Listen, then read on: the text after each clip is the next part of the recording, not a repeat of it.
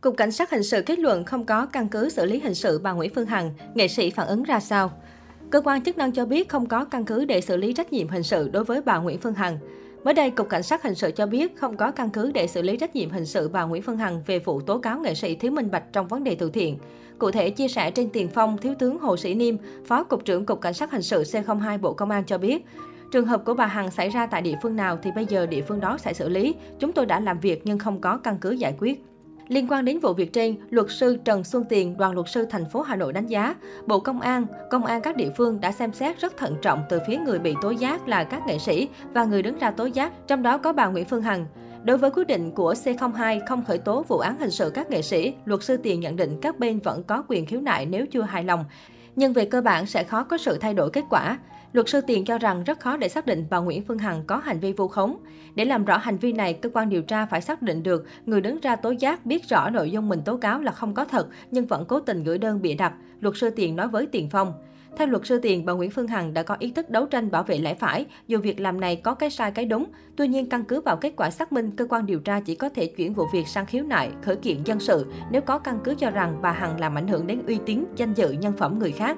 Chính các nghệ sĩ cũng vậy, họ không bị cơ quan điều tra khởi tố nhưng không đồng nghĩa với việc họ đã đúng hết. Nhờ có bà Hằng làm ầm lên, một số nghệ sĩ mới chuyển số tiền của Mạnh Thường Quân gửi gắm đến người dân chịu ảnh hưởng mưa lũ. Thử hỏi nếu bà Hằng không lên tiếng, không biết số tiền sẽ đi đâu, luật sư Trần Xuân Tiền nói.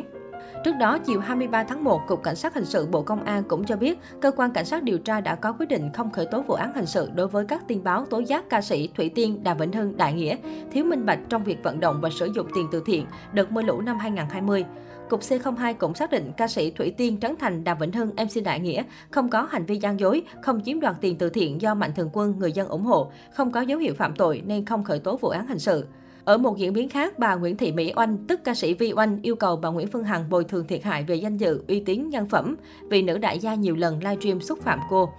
Theo thanh niên đưa tin tối 24 tháng 1, Tòa án Nhân dân quận 3 thành phố Hồ Chí Minh vừa có thông báo về việc thụ lý vụ án tranh chấp bồi thường thiệt hại ngoài hợp đồng giữa nguyên đơn là ca sĩ Vi Oanh và bị đơn là bà Nguyễn Phương Hằng. Trước đó, Tòa án Nhân dân quận 1 thành phố Hồ Chí Minh thụ lý vụ án trên. Tuy nhiên, sau khi thụ lý xác minh, bà Phương Hằng có hộ khẩu thường trú ở quận 1, nhưng thực tế nữ doanh nhân đang cư trú tại quận 3. Do đó, theo Tòa án Nhân dân quận 1, vụ án thuộc thẩm quyền giải quyết của Tòa án Nhân dân quận 3. Ca sĩ Viu Anh khởi kiện bà chủ khu du lịch Đại Nam vì người này nhiều lần livestream làm nhục thoá mạ mình, như nói đại thuê, giật chồng làm gái. Từ đó, giọng ca Đồng Xanh yêu cầu bà Phương Hằng bồi thường số tiền 1 tỷ đồng là thiệt hại về danh dự, uy tín nhân phẩm mà bà Hằng gây ra với cô. Bên cạnh đó, ca sĩ Đàm Vĩnh Hưng, người bị bà Phương Hằng réo tên trong vấn đề từ thiện cũng chia sẻ rằng anh cùng đoàn luật sư Hùng Hậu đang tập trung khởi kiện những cá nhân tổ chức vu khống xúc phạm mình thời gian qua. Dù phía này có phi tan dấu vết trên mạng xã hội, anh cùng ekip vẫn sẽ đi đến tận cùng của sự việc. Tôi xin khẳng định lại một lần nữa, tôi, ekip của tôi và đoàn luật sư, gồm 7 người luật sừng sỏ nhất của Việt Nam sẽ đi đến tận cùng của sự việc, nam ca sĩ nhấn mạnh.